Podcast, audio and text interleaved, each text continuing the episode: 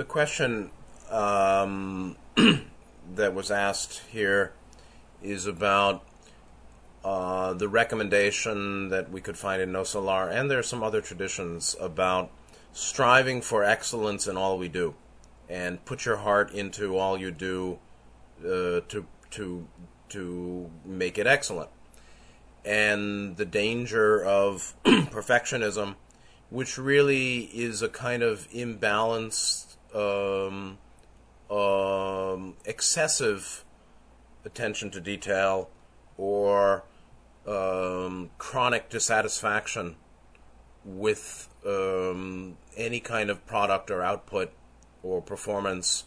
It's uh, perfectionism as uh, an aspect of chronic self criticism and uh, a sense, uh, an un, a fixed sense of uh, inadequacy or insufficiency. No matter what I do, it's never enough. Um, maybe I got an A, but I should have gotten an A plus. Maybe I've written three books, but I should write three more. Uh, look what they're doing. It's more than what I'm doing. I could always do more. Uh, why am I only stopping here? Uh, and I think that uh, there's not. You you rightly are, are are sort of pointing to the need to develop a more nuanced understanding of what throwing your heart into all you do and striving for excellence in all you do, what that means. The need for a nuanced, uh, subtle understanding of that so that we don't fall into um, self harming perfectionism, uh, excessive self demanding, chronic self blame, self criticism, inadequacy, insufficiency, kind of inferiority complex, uh, all of that.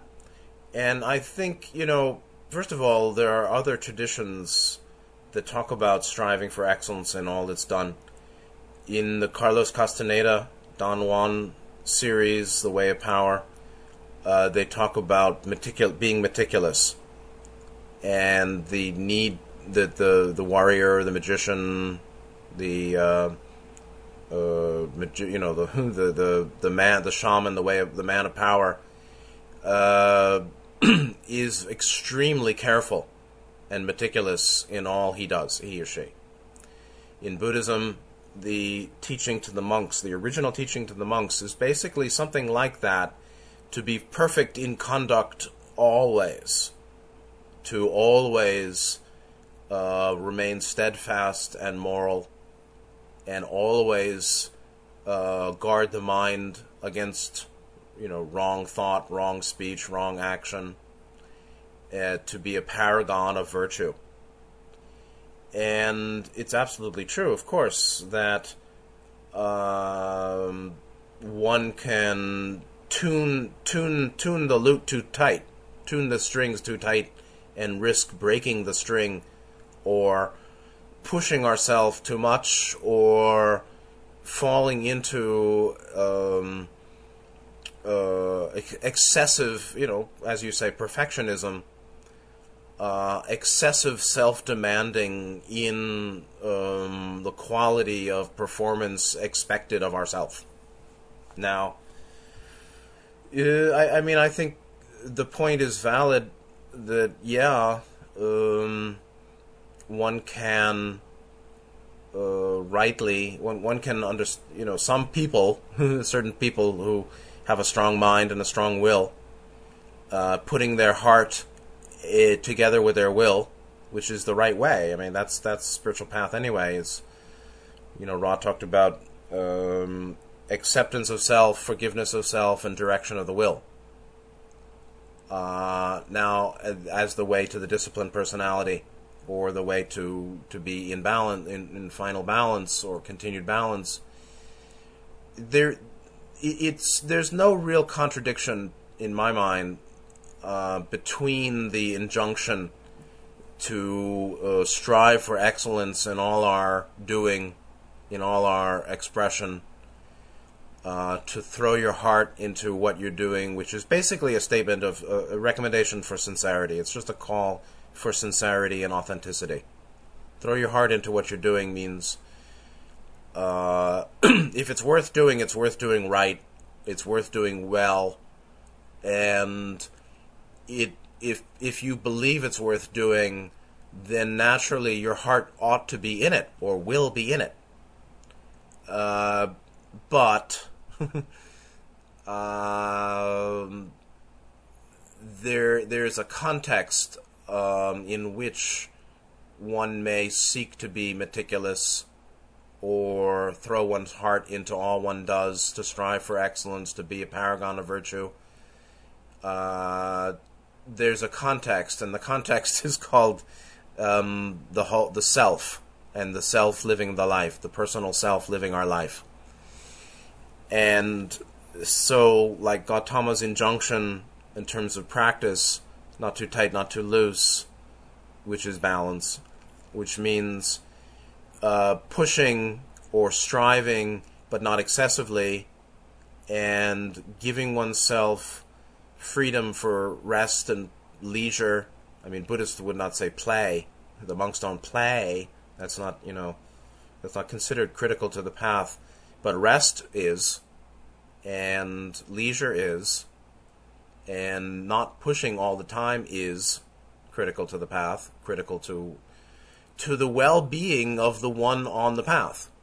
And so uh, mm, meticulousness is not simply uh, attention paid uh, to uh, excellence in performance, um, but also meticulousness in knowing the self, right? And so the first two portions of Ra's statement acceptance of self, forgiveness of self, includes the acceptance that self needs rest. and we need some play.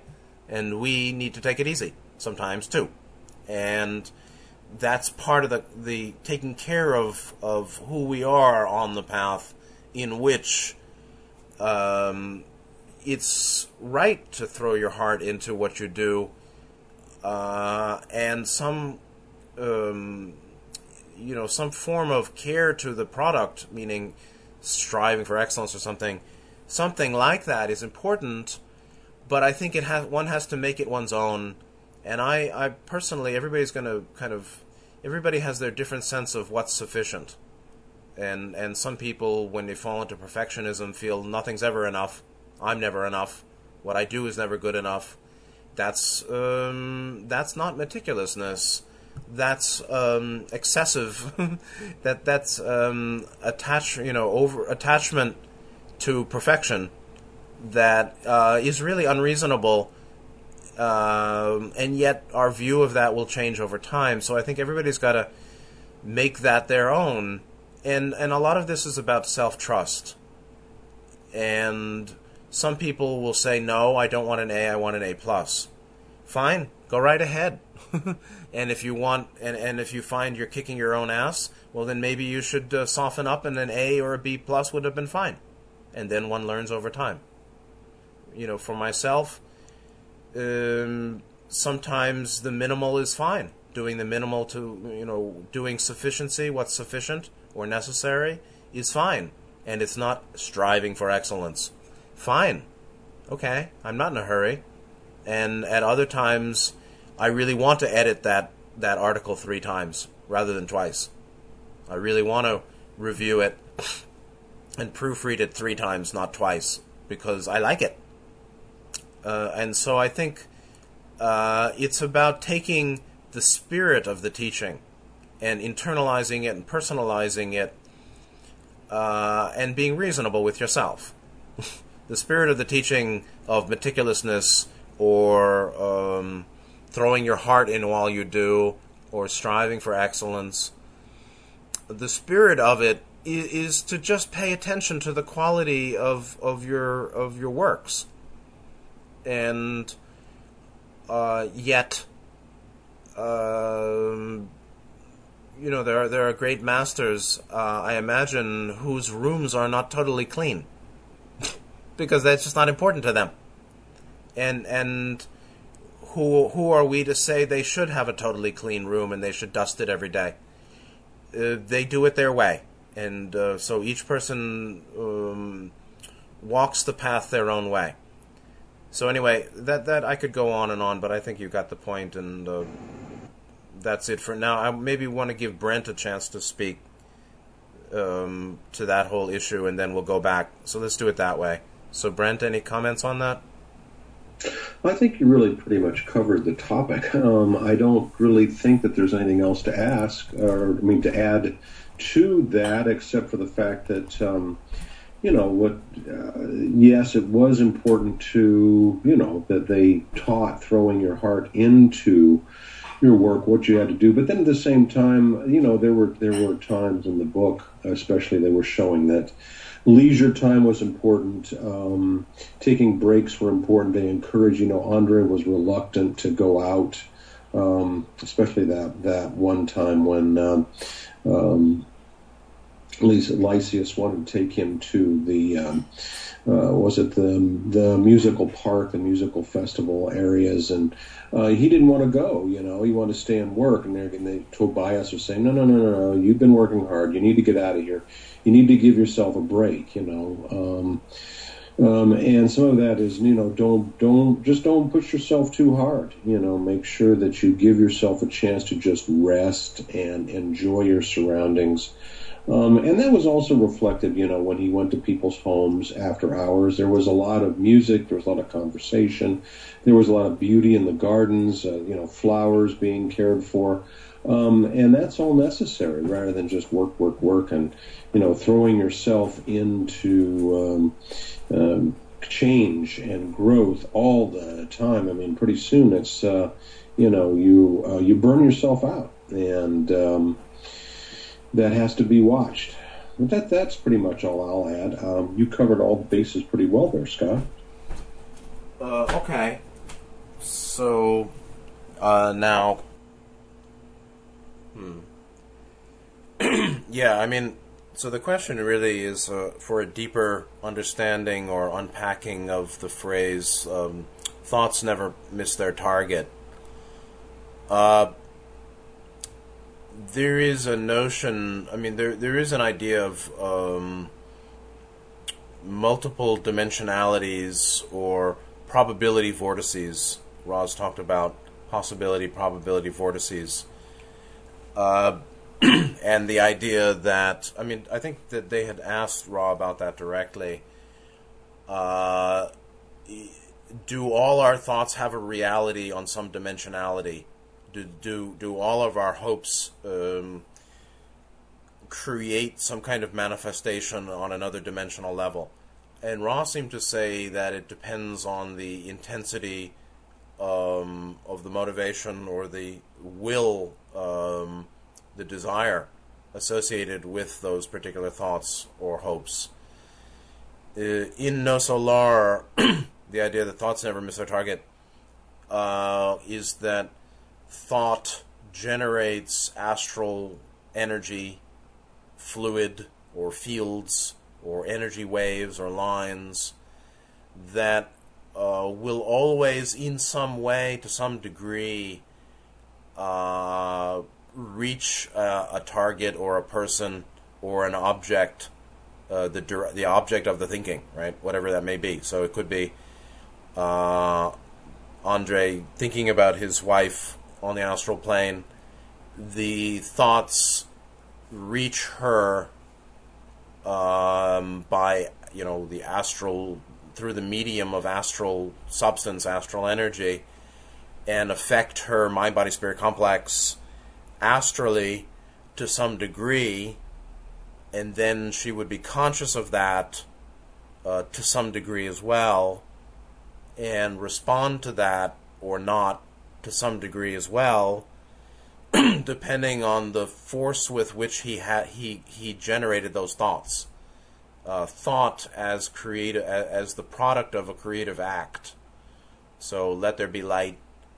Uh, the Ra talked about the concept of light that for the infinite creator light itself, intelligent energy, and therefore all forms of energy in the seven dimensions, right? Intelligent energy is prior to the seven dimensions.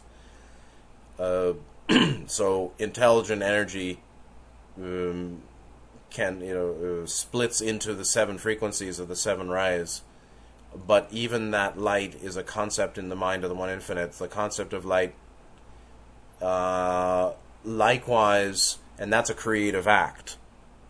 Um, light is um, a an apparently substantial thought form of the one infinite creator, and thought then is a creative act by any thinker in any dimensional level that has a target or an object, uh, whether it's a person or a desire for a manifestation. Like I, I, I, I want an ice cream cone. Uh, that creative act uh, sends or expresses um, astral energy even if thought is is um, higher than the astral plane, that's another matter. The, the, mental plane and the astral plane are not the same, but uh, energy follows thought.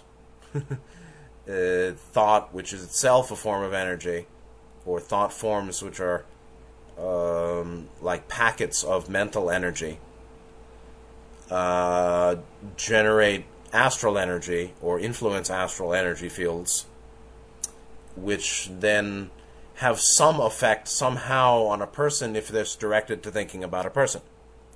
But they may have a very minor, negligible effect that completely is missed by the conscious mind of the person, and therefore the person doesn't think about it whatsoever. And I, I think it it takes place. It, it therefore therefore the thought um, has a life of its own and reaches a target but it may um, it, it, may reach the target so imperceptibly and so minimally that it has no it, it basically has no effect at all.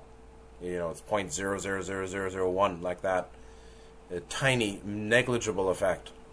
So I think it's just the idea that um, any thought any creative mental mental will you know will to will to think creative process that generates thought form uh, radiates into the environment somehow and affects it, it touches the object of the thought somehow some way but most of it doesn't manifest in any significant physical uh, product that's how i'd say uh, brent anything you would like to add on that and then we can go back to your to you. You know, you can refine your comments or questions on that.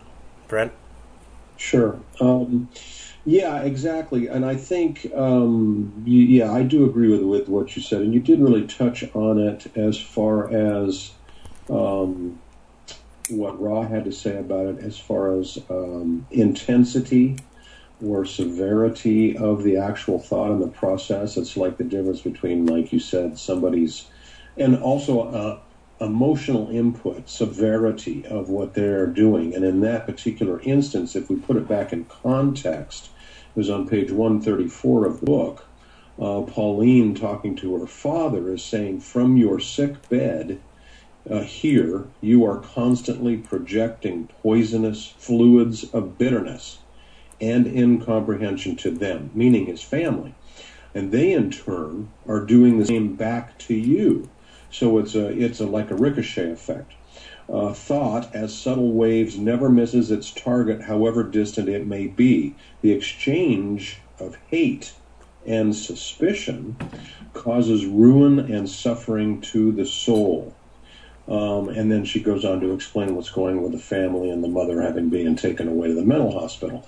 But so, in so in other words, reaction to what the father is doing, constantly projecting poisonous fluids of bitterness, reaching all the family members. And because he's constantly doing it and he is so severe about it in his state, uh, it's a it's it's a constant bombardment of poisonous fluids and bitterness, and that makes the reaction, as in my interpretation now as to what she's saying to him, um, causes the reaction that, that the family is going through. The infighting, the mother's breakdown, and being sent to a mental hospital, um, and you know the uh, the lawsuits that the that the daughters are bringing against the sons, um, and just general discord in the family. You know, so uh, in that context, that's what they're they're talking about. How this the, the subtle waves of thought, but in this case, it's not so subtle. Well,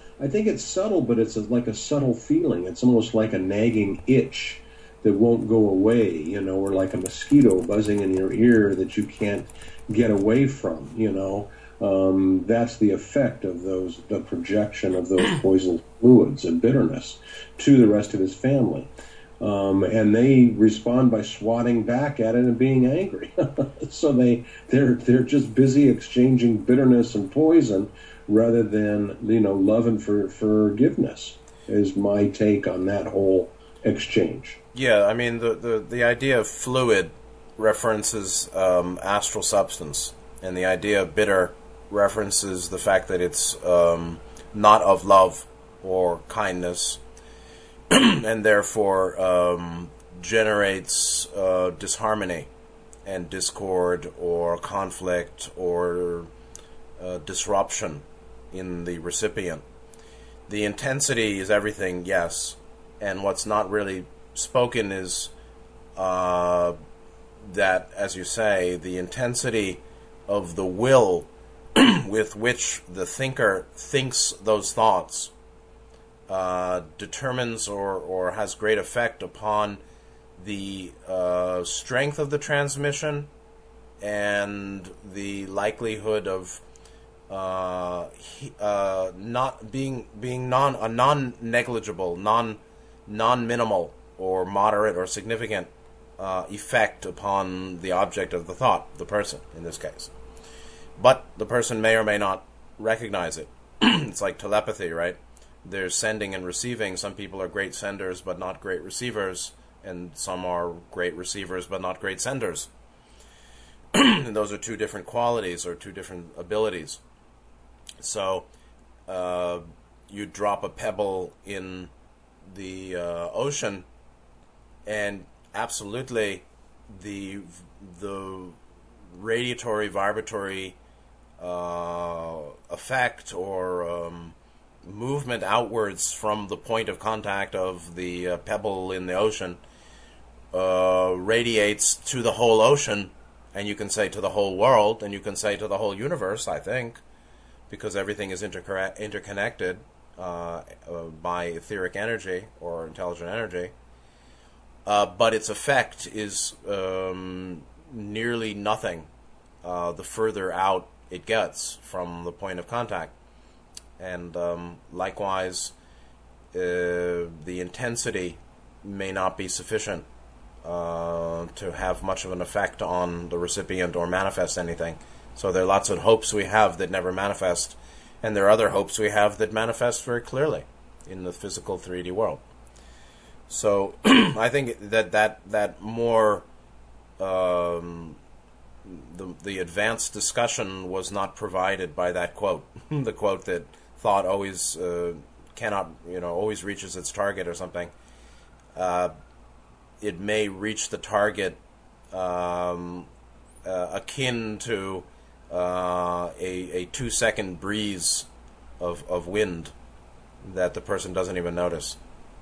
So there's more subtle metaphysics involved. You want to follow up on that? Yeah, well, okay, that's a great question.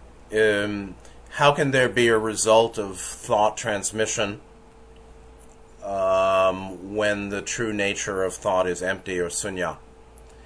Uh, the the question in in Buddhism they had a real, real problem with that as well, and it's basically uh, an integration of what's called the two truths or the two the, the two levels of truth, relative and absolute. We there, there's the difference between experiential, the apparent, and the essential, which is the experiential versus um, true nature. Because we, um, because we uh, uh, have, be, because of avidya or ignorance, we experience um, phenomena whose nature is illusion, right? The illusion of limits, the concept of light, your dancing thoughts.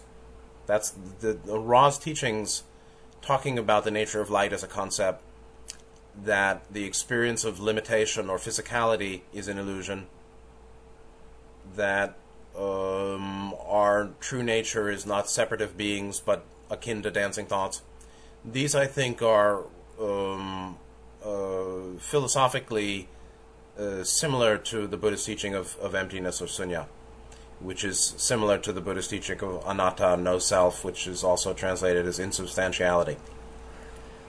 Uh, because we, um, because of our ignorance, because of our uh, conditions of consciousness, because of, of our, our, our self consciousness, because we uh, process all experience through the filter of uh, experiential apparent separative selfhood, meaning I'm a me and you're a you and you're not me and uh, we are not one. That's our apparent. That's our experience, which is the apparent level, the relative truth, the the first truth, which is the relative.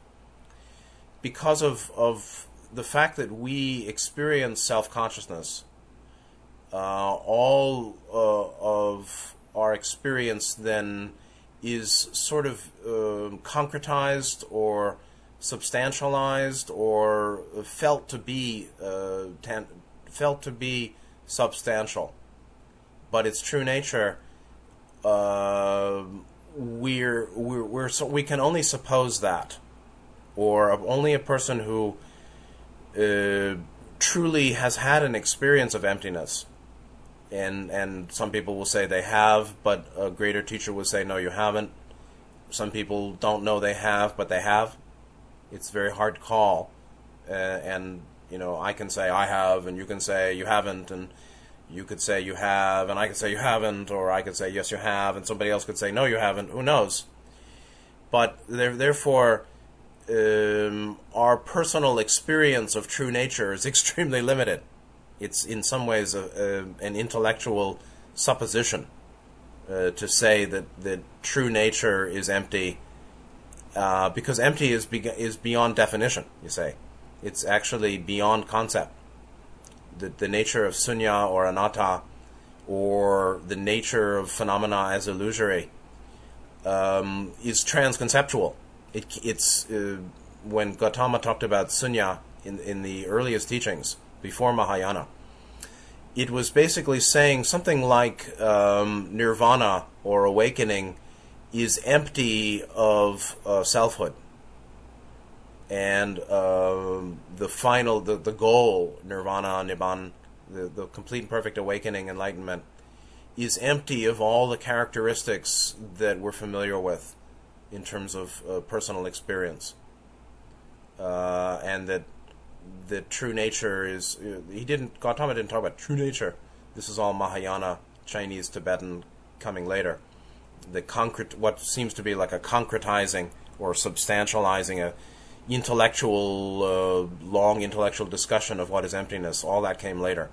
Gautama basically said in the original that uh, nirvana is empty of the three marks, meaning um, anicca dukkha, um, and beyond the three poisons, you know, grasping, aversion, ignorance, beyond everything that that uh, is the basis of our um, personal experience, uh, awakening and enlightenment, nirvana is is empty of all that. So it's a kind of literal emptiness, empty of all defining characteristics and differentiation. So to be able to um, so that so the idea is that based on our current limits of consciousness uh, we can only talk about emptiness or we can only talk about freedom from the characteristics that we experience uh, and yet we obviously experience apparent substantiality or apparent uh, effect cause and effect right but the teaching is its true nature um, is free of all of the fashionings of concept. And the concept is empty too. And so karma is empty too. There is no time and space. There is no path. And that's where guys come on and say, you know, if you see the Buddha on the road, kill him. Meaning, uh, the whole Buddha's teaching is empty. And that's where Lin Chi was coming, saying that uh, I have no choice but to talk such, you know, such garbage for you people because you can't realize that that um, reality is empty of all um, your concepts about it. Yet we're using concepts, so uh, it's just uh, the integration of the two truths that uh, can't really w- that, that really can only be experienced, and yet. Um, who can say who's experienced it? Only somebody who really is beyond us can say that they've experienced, or if we have, or we know it. But by our way of understanding clearly, uh, we experience substantiality, and therefore thoughts have an effect. But um, to the extent that one can see or has had an experience, I mean, as far as I know, from my experience or my knowing, uh, to the extent that one realizes that all perception and conception is empty or arises and passes away and therefore doesn't have a true its true nature is spaciousness uh, only to the extent that somebody would really have an experience of that could they really understand how the two truths are one and that uh, the nature of samsara is nirvana, or the nature of illusion is infinity, or that uh, what appears to be material and substantial um, is, is, basically like a dream. So it's definitely there's no great um, proving of anything here. I don't know if that gives you if that helps you or makes you gives more confusion.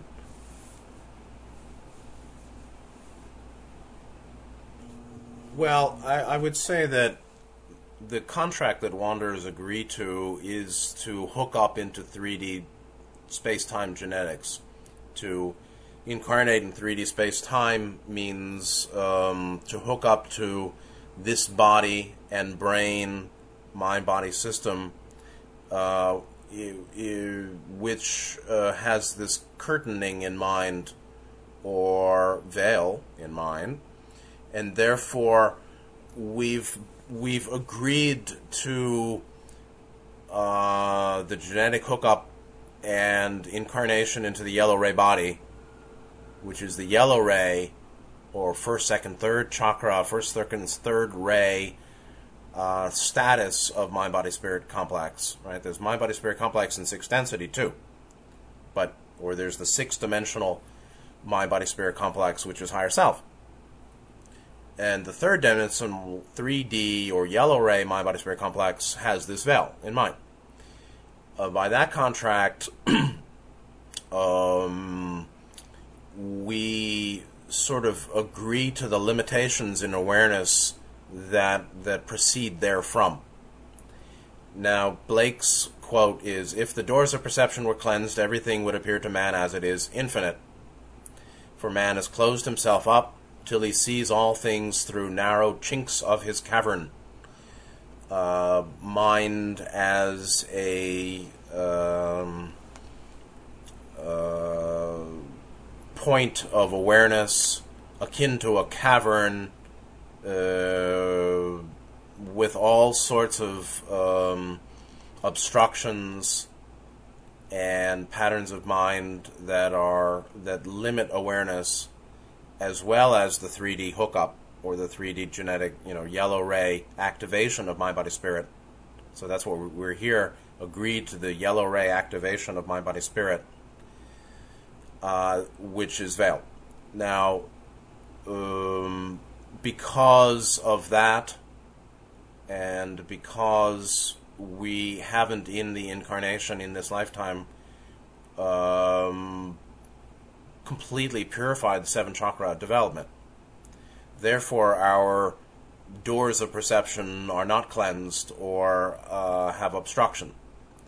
Because of that, um, we naturally uh, do not see infinity or unity or insubstantiality or emptiness or anatta. So we naturally uh, don't experience, you know, our, our personal experience is not at one with transpersonal reality. Transpersonal reality is um, all as um, the one infinite creator, unity, infinity. Uh, what is empty and insubstantial, or what is anatta, uh, anatta and and um, and uh, sunya, is um, the apparent substantiality of our distorted ordinary experience. Our distorted ordinary experience, by way of the yellow ray uh, activation of mind body spirit complex, by way of being not non enlightened beings, like a, like like higher self is not enlightened either. You know, higher self is not finished either. By the fact that we really still um, labor under the final three fetters which is basically conceit, which I would say is really ahamkara, or the belief in separative identity, meaning a sense of self, and restlessness, which is actually preconceptual. this is very, very subtle. There, there, could be a very deep understanding from analysis of the last three fetters, because in many ways that's what wanderers have not, six density wanderers have not yet finished, is the last three fetters breaking. And the tenth is ignorance or avidya which is the basis of restlessness. Restlessness is not um, essentially, in my understanding, it's not the restlessness of God, I'm bored. What am I going to do? It's not a conceptual process. It's preconceptual because it's prior to conceit or the eighth fetter.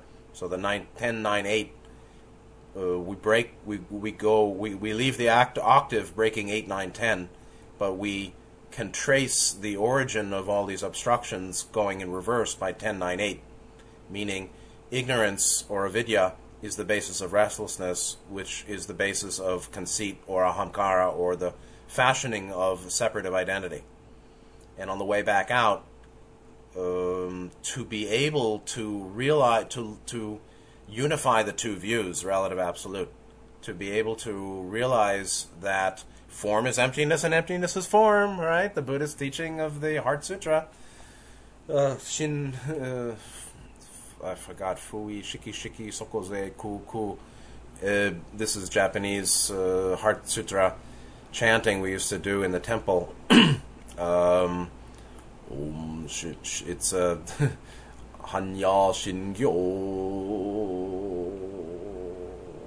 And uh, Hanya is heart. Shingyo means sutra, and that's Mahayana. But they understand the empty, the unity of form and emptiness. Form is apparent substantiality, and emptiness, sunya, or anatta insubstantiality, is infinity, or nothingness, or you know, unity, infinity.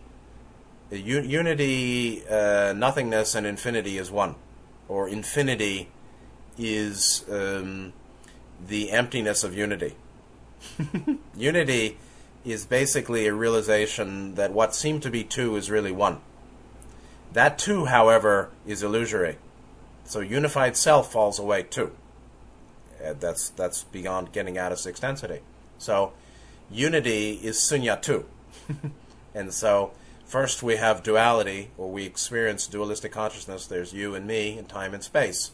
Then there's unified self or sixth density, and that is that is um, the the condition in the eighth fetter, which is um, a sense of it's the final it's the final position of um, selfhood, which is self is uh, one light, the one light, the one infinite, the one light, the one boundless light is me, and that's um, akin to the uh, consciousness of higher self.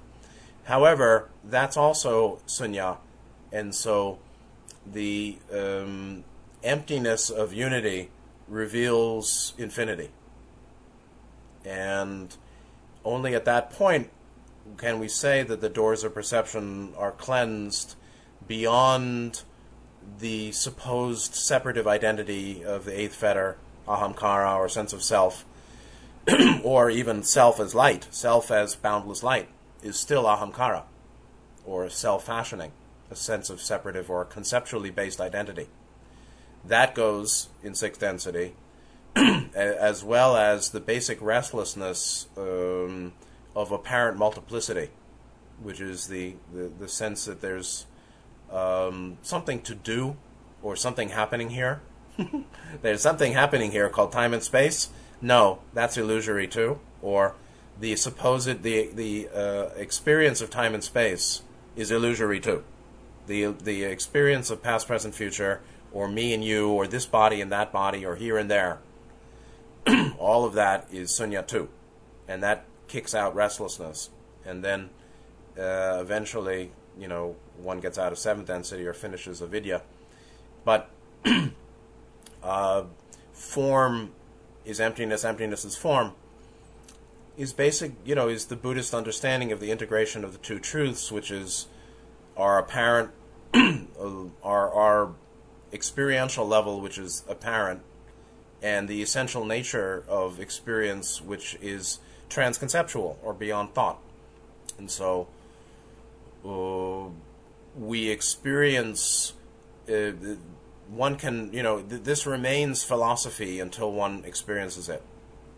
it, it. It's still it's thought until one realizes the ex- one has some experience of it, and then seeks to put it into word, which is a piece of work also.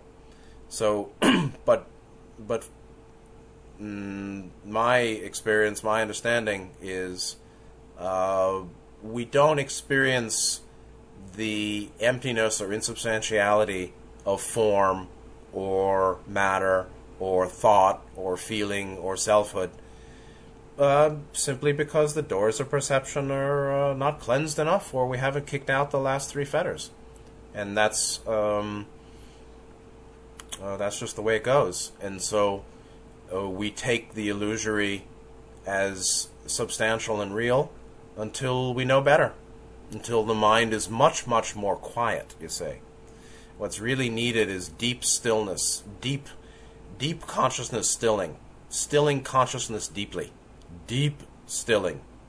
And at that point, everything looks different, and um, things get very weird, as far as I've experienced in terms of whatever level of deep stilling I know.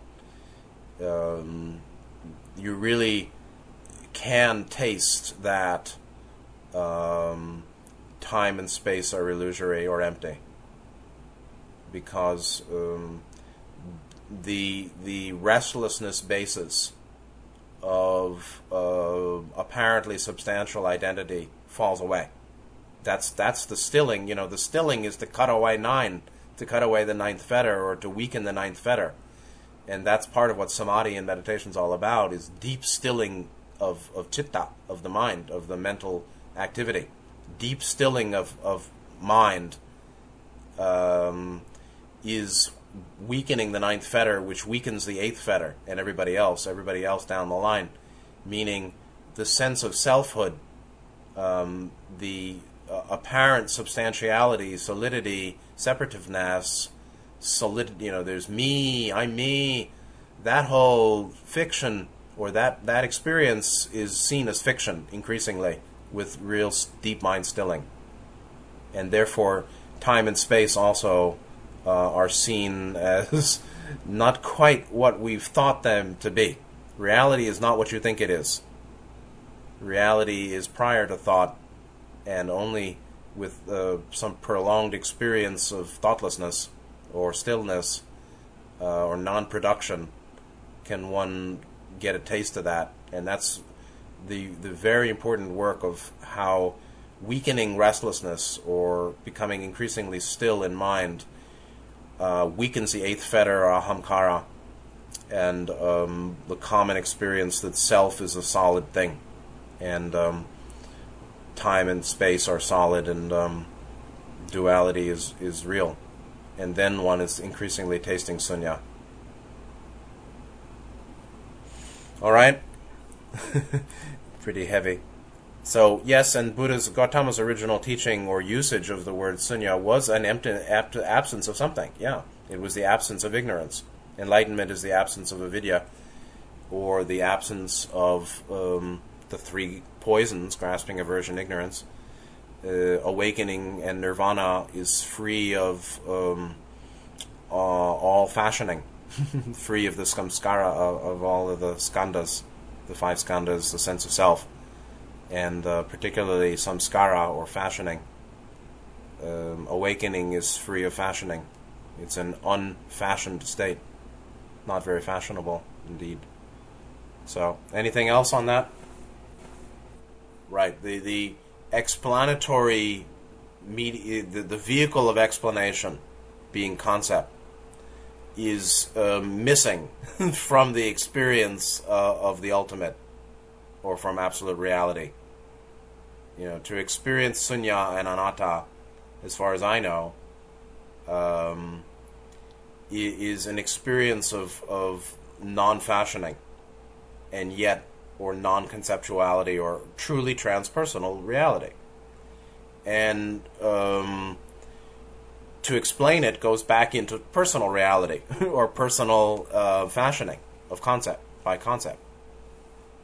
So, to explain um, that that's why Gautama spoke of it that way, and, and in fact, later Mahayanists were criticized by some others in Buddhism as reifying. This word reification is very important. R E I F Y. To reify is to to concretize a thought or to take a thought as a thing. And you can say that that the result of um, ignorance and restlessness, or the tenth and the ninth fetters, basic ignorance and and basic restlessness, which is really vibration uh, the result of that is the reification of identity into ahamkara or a sense of separative self.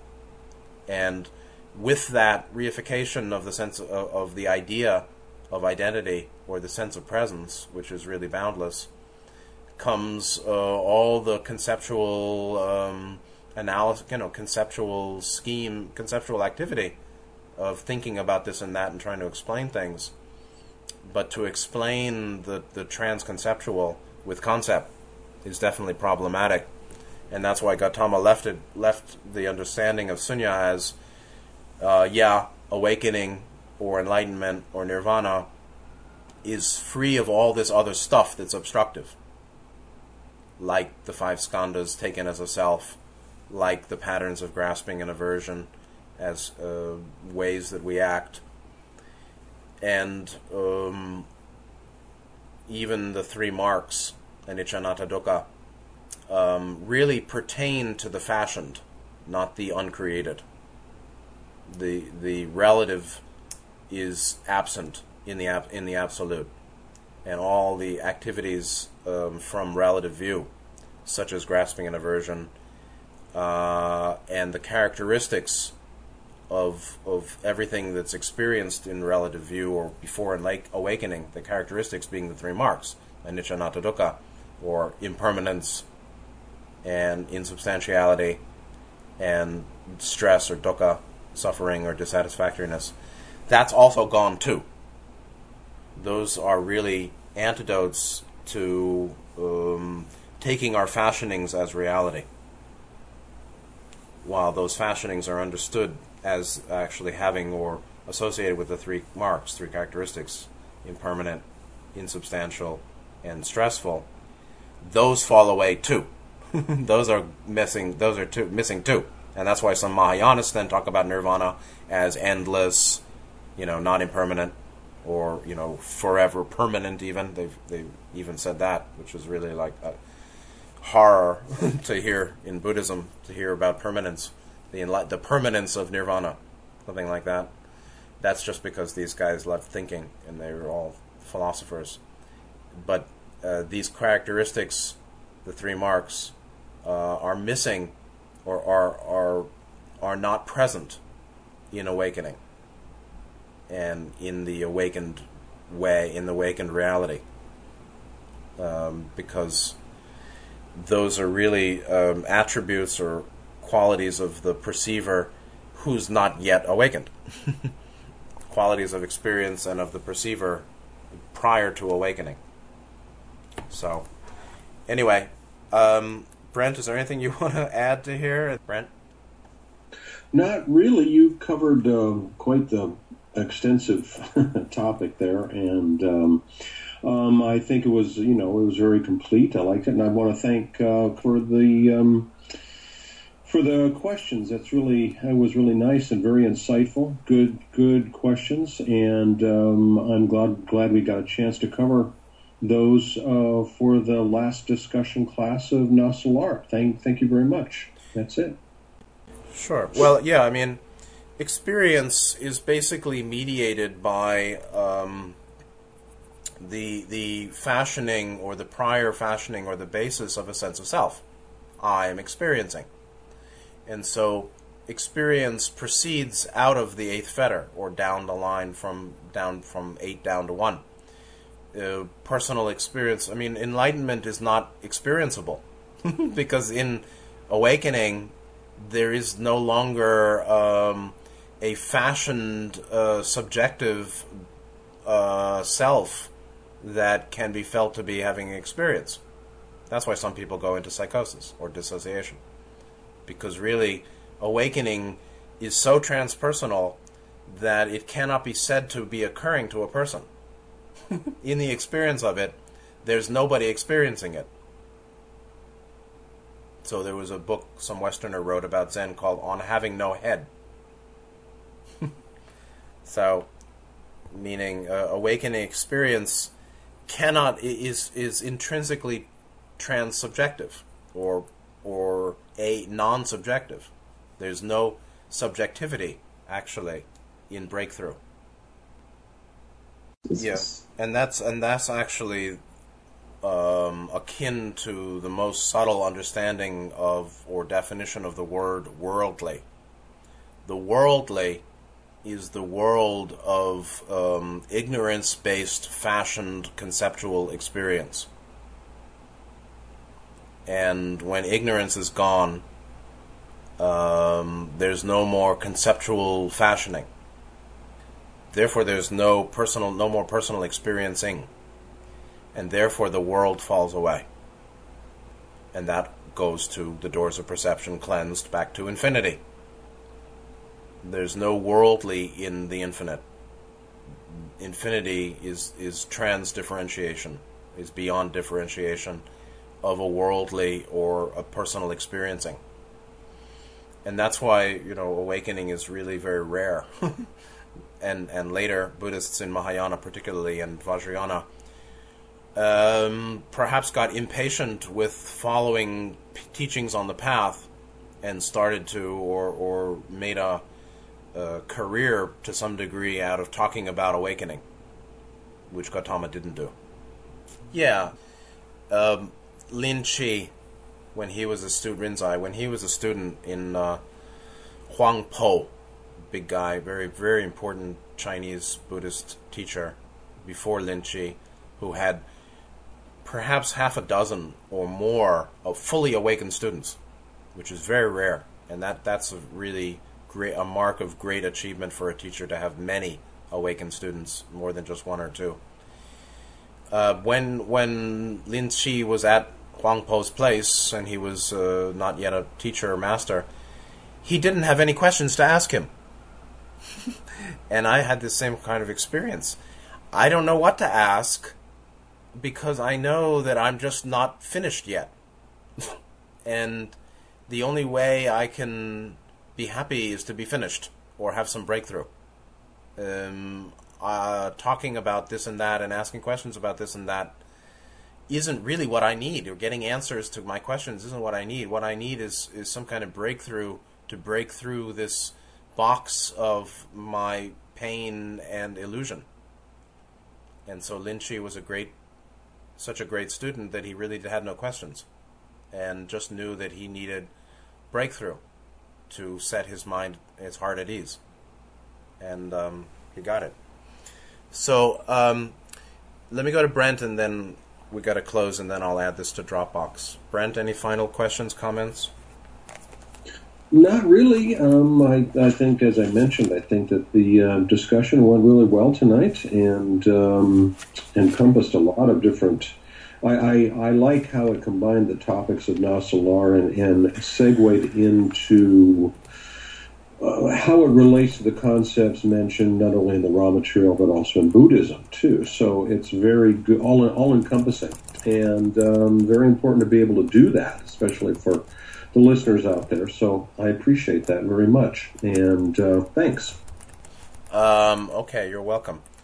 So uh, thank you for your questions, and um, we're sort of uh, expanding the discussion of Nosso Lar into um, broader metaphysical topics, thought, manifestation, possibility, probability, vortices, and uh, intensity of thought as a creative act, and then the nature of experience, going uh, from the relative to the absolute, and the integration or or the uh, in the unity of form and emptiness, or personal apparent personal experience of apparent substantiality, which is all thought based, and uh, true nature or infinity, uh, transconceptuality.